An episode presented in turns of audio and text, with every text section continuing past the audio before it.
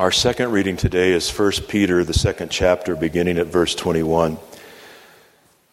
For to this you have been called, because Christ also suffered for you, leaving you an example so that you should follow in his steps. He committed no sin, and no deceit was found in his mouth.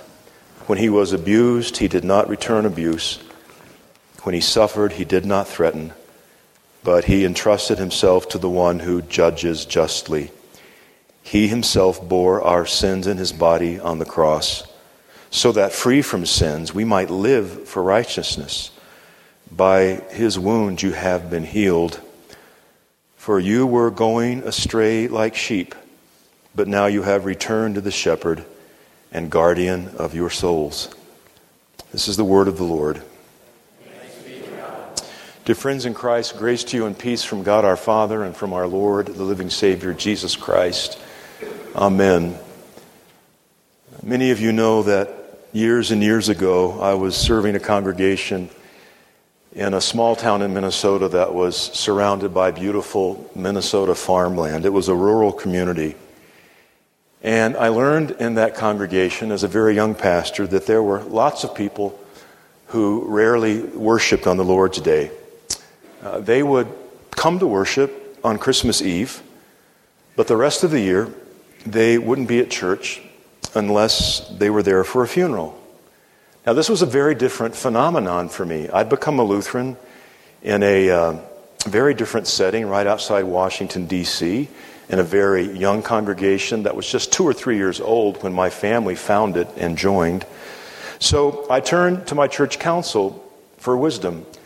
Um, a lot of these people would only show up at Christmas and then they wouldn't be at the church at all the rest of the year unless there was a funeral.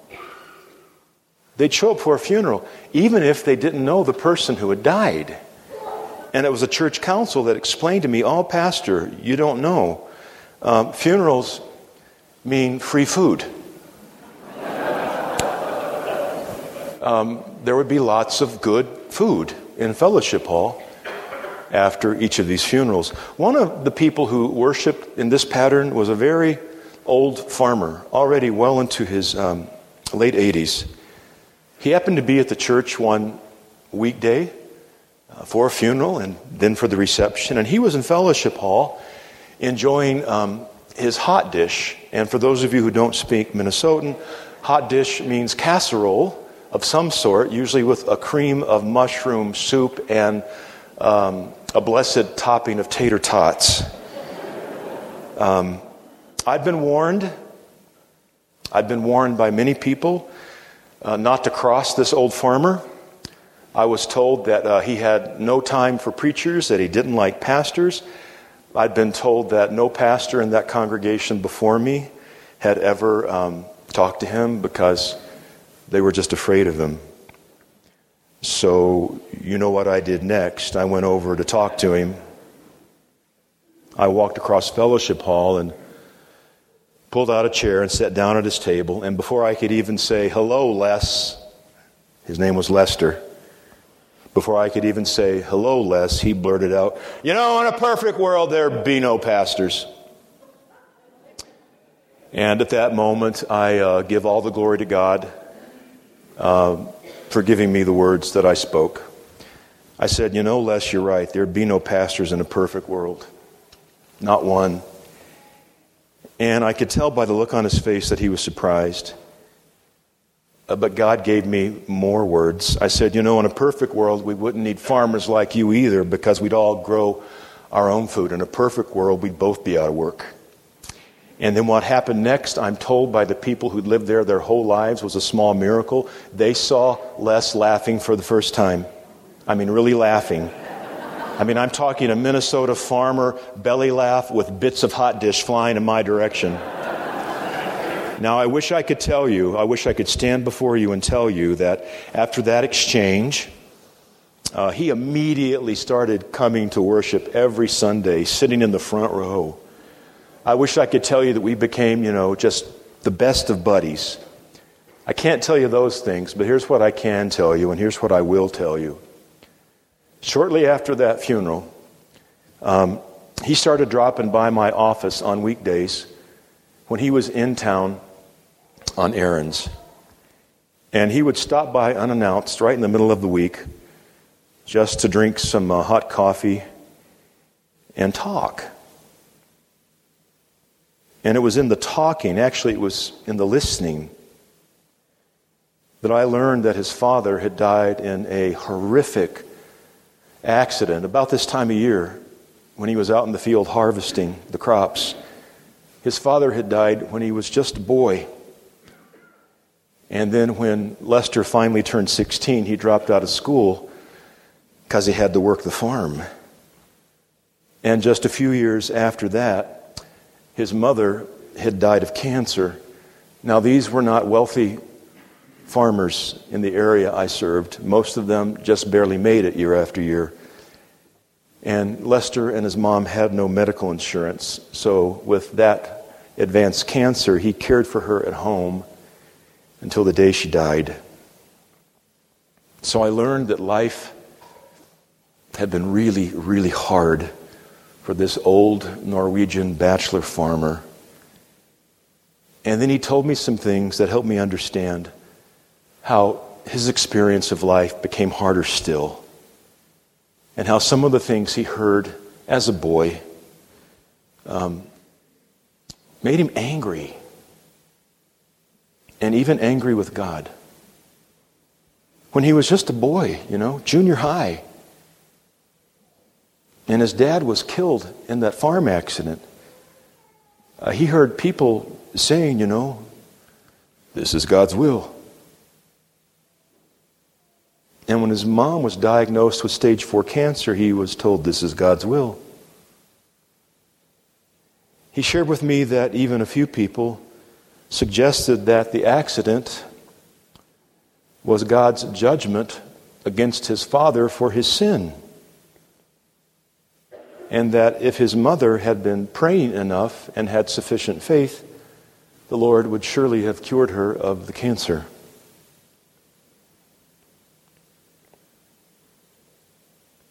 So he was angry.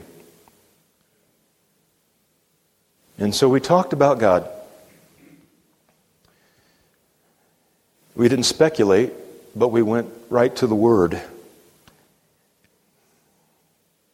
We looked in the Bible at texts like the one before us today, reminding us that all of us, every single one of us, like sheep, have gone astray. And then we did some theology. You know, if God were to punish us with death and cancer for sin, then all of us would be dead already. We'd already be diseased. We talked about this Jesus, this shepherd of our souls, this Jesus who came to die so that we could live with him forever. And during one of those conversations, um, Lester looked me straight in the eye and he said, So do you think God loves me? and I told him without hesitation, I don't think God loves you. I know God loves you. He doesn't like everything you say and do. He doesn't like everything I say and do. But I know He loves you, Les. I know He loves you. He proved it on the cross. In a perfect world, uh, Lester had it right. I would be unemployed. There'd be no need for pastors to preach a gospel of love, for there'd be no sinners for whom Jesus would need to suffer and die. But I won't stop there. In a perfect world, there'd be no attorneys because we'd all get along without dispute. I'm not going to stop there. In a perfect world, there'd be no teachers because we would all be born with complete, perfect knowledge. There'd be no dentists or doctors or nurses. We would have perfect health continually. There'd be no carpenters, plumbers, electricians, repairmen. We'd all have the skills and resources necessary to build perfect homes that never needed maintenance or repair. In a perfect world, there'd be no politicians or police officers. We wouldn't need to be governed. We wouldn't need laws. No one would commit a crime. And there'd be no need for Hollywood. There'd be no need for entertainers. Our lives would be so magnificent and sublime. we wouldn't need to pay somebody else to distract us or entertain us, as it were. You see, Jesus didn't die for a perfect world or for perfect people. Uh, he died for those like you and me who were already as good as dead, uh, in bondage to sin, and could not free ourselves. The cross, the cross, the cross. We always preach Christ crucified, as the Apostle Paul said. The cross reminds us that God became flesh and lived among us to die among us by the wounds that Jesus suffered, the flogging, the crown of thorns, the nails, really the spikes that were hammered into his feet and hands, um, the lance that pierced his side. Jesus did all that for sinners like you and me. So I want you, as you prepare to come to the table this morning, and as I prepare to come to the same, I want you to think on 1 Peter, this living word, as God speaks directly to you. Uh, listen to the voice of the Savior, not the preacher. As God speaks to you from 1 Peter, I have called you I've called you so you can hear my voice. I've called you that you might follow. I know you. I know everything about you. I know all the ways you've gone astray. And now I've called you to come home, to return to the shepherd who loves you. I'm the guardian of your soul, says Jesus and I will never abandon you, though others may betray and abandon. I alone am the one who bore your sins, this Jesus says, to set you free for righteousness. I was wounded that you might be healed. As you come to the Lord's table this day, brothers and sisters, think and pray on these things. Think of Jesus his sacrifice, his true body, his precious blood given and shed for you. In the name of the Father, and of the Son, and of the Holy Spirit. Amen.